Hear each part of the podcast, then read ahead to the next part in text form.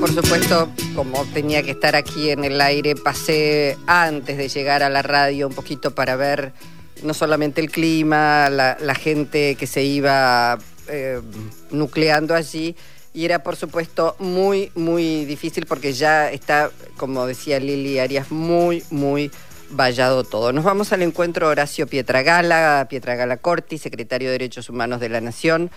Horacio, buenas tardes, ¿cómo estás? Buenas tardes, Luisa, ¿cómo estás? Bien, bueno, muy, muy preocupada porque se está haciendo este, este acto que en la legislatura que muchos y muchas entendemos que es una eh, provocación de, de, parte de Victoria Villarruel. Este, y, y, bueno, sin embargo, esto se está, se está haciendo y hay un. No sé cuál es la lectura que haces vos de este acto.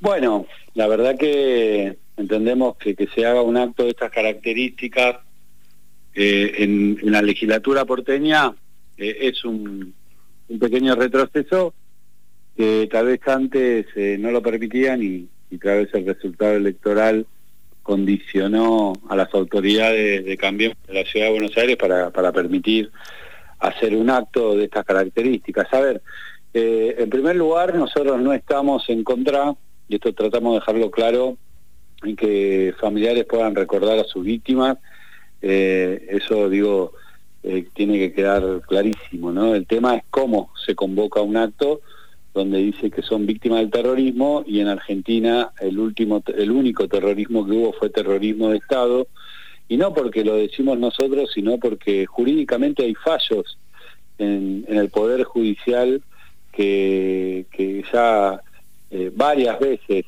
eh, marcaron eh, esta, esta, esta misma línea, ¿no? que digamos acá no hubo un terrorismo y no se combatió un terrorismo, sino que fueron acciones que pudieron llevar adelante alguna organización y que tuvieron que haber sido juzgadas con todo el poder que tenía el Estado para llevarlo adelante, así como detuvieron a personas ilegalmente, claramente lo podían hacer legalmente y condenar y investigar y, condenar, ¿no? Si veían que, había ilegalidades en esto. Pero la verdad que lo que hicieron fue una atrocidad terrible. El Estado se encargó de perseguir, de secuestrar, de torturar, de violar, de, de asesinar, de tirar personas vivas desde aviones, fosas comunes, robo de bebés. Eh, e, eso no se puede permitir y eso no se puede justificar y eso no se puede relativizar. Ahora, te, te, pregunto, Horacio, ¿qué cosas, en todo caso, pensando en los votos que obtuvo Milei, en los jóvenes que votan a Milei, qué cosas se, se, hacen mal, qué cosas no se están comunicando, qué es lo que está pasando? ¿Desconocen realmente los jóvenes esto? Porque es la candidata a vicepresidenta de Javier Milei. Está no, claro yo que... que... Si salís a, a preguntar, de verdad te digo, quién es Victoria Villarreal, nadie la conoce eh, más allá de haberla vista en estas últimas semanas y, el día de, votación que estaba al lado de mi ley, eh, no, fue una persona que se encargó de hacerse pública y notoria.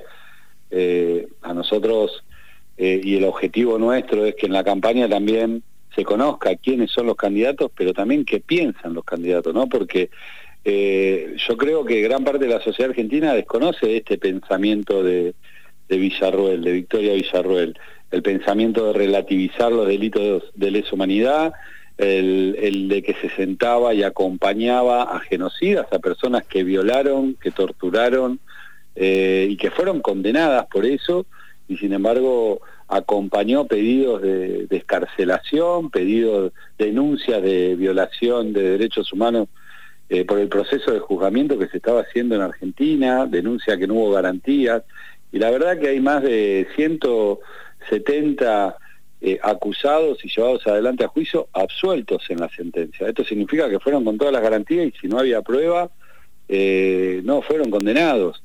Eh, Blaquier, que hace poco falleció, pero que veníamos llevando adelante la intención de, juzgarlo, cuando los peritos de la Secretaría de Derechos Humanos me transmitieron que no estaba de manera espléndida para llevar adelante un juicio, digo, perdón, de manera eh, sana, ¿no? Y lo que tenía era claramente eh, una, una situación senil, eh, digamos, obvio que no se, no, no, no, se, no, se insistió más en eso porque respetamos esa situación, respetamos los derechos humanos y, no tenemos odio. Nosotros lo que queremos es que lo que se consagró en estos 40 años de democracia y no de un partido político. Esto lo consagró el Estado, la sociedad, el Estado en sus tres poderes, hay leyes reparatorias que reconocen los delitos de lesa humanidad, hay leyes de espacio de memoria eh, que también llevan adelante una política de promoción y también hay fallos judiciales hasta de la Corte Suprema de Justicia que enmarcan lo que nosotros venimos diciendo. No, está claro, eh, yo te preguntaba por ella, por Victoria Villarruel, en, todo caso, es decir, bueno, mi ley comparte esos valores, mi ley es parte de lo que Victoria Villarruel está proponiendo, reivindicar, digamos, o equiparar al, terrorismo de Estado con, con lo, eh, las víctimas del terrorismo. Este, y entonces la verdad es que me parece que hay algo que eh, digo, no, no está llegando bien a los jóvenes, los jóvenes... No, pero por eso te digo, la campaña anterior, eh, digamos, todo lo que tuvo que ver con las PASO, eh, se focalizó la, discusión política entre Cambiemos y, Unión por la Patria. lo que aparecía de mi ley es lo que ellos quisieron que se conozca de mi ley, a través de las redes sociales, a través fuertemente de sus estrategias de campaña. Bueno, ahora se va a focalizar un poco la mirada de qué piensan y qué dicen, ¿no? Y creo que eso no estaba instalado en la etapa anterior.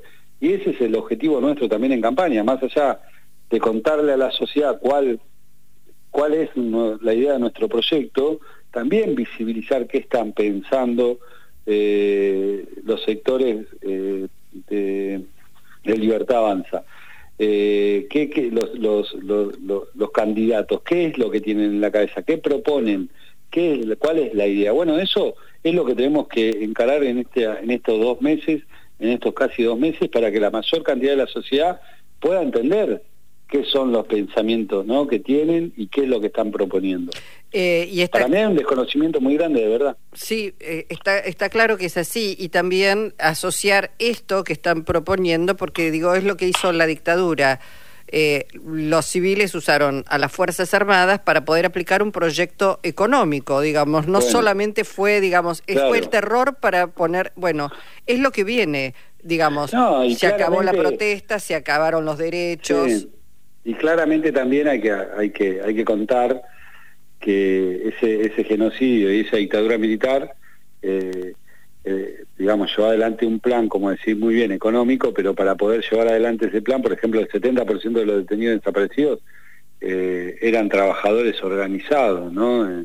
Porque esta, esta relativización que quiere llevar adelante Victoria Villarruel y confrontar nada más eh, con las organizaciones políticos militares, que las hubo y que no hay que negarlo, pero que también, digo, cometieron delitos como puede cometer cualquier ciudadano. Y esos no son delitos de lesa humanidad, y no es que lo decimos nosotros, vuelvo a repetir, lo dicen fallos judiciales. Por eso se cerraron todas las causas que intentaron abrir en ese sentido.